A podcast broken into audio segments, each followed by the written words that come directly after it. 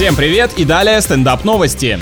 Жительница Нью-Йорка получила более 150 чужих посылок от интернет-магазина. Прекрасный лайфхак для предпринимателей, как организовать временный и бесплатный склад товаров. Просто отправляешь всю закупку кому-то на дом, а потом ссылаешься на ошибку. Сначала американка думала, что ей доставляют декорации для фотостудии, которые заказал ее парень, но оказалось, что коробки полны зубных протезов и брекетов. Очень похоже на красноречивый намек от мафии, я бы испугался. В качестве извинений компания оставила все товары в распоряжении девушки, но она пожертвовала их больницам. Банальная халатность оказала помощь белым халатам.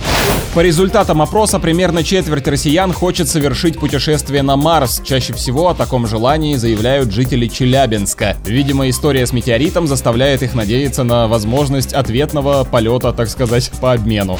С вами был Андрей Фролов. Больше новостей на energyfm.ru.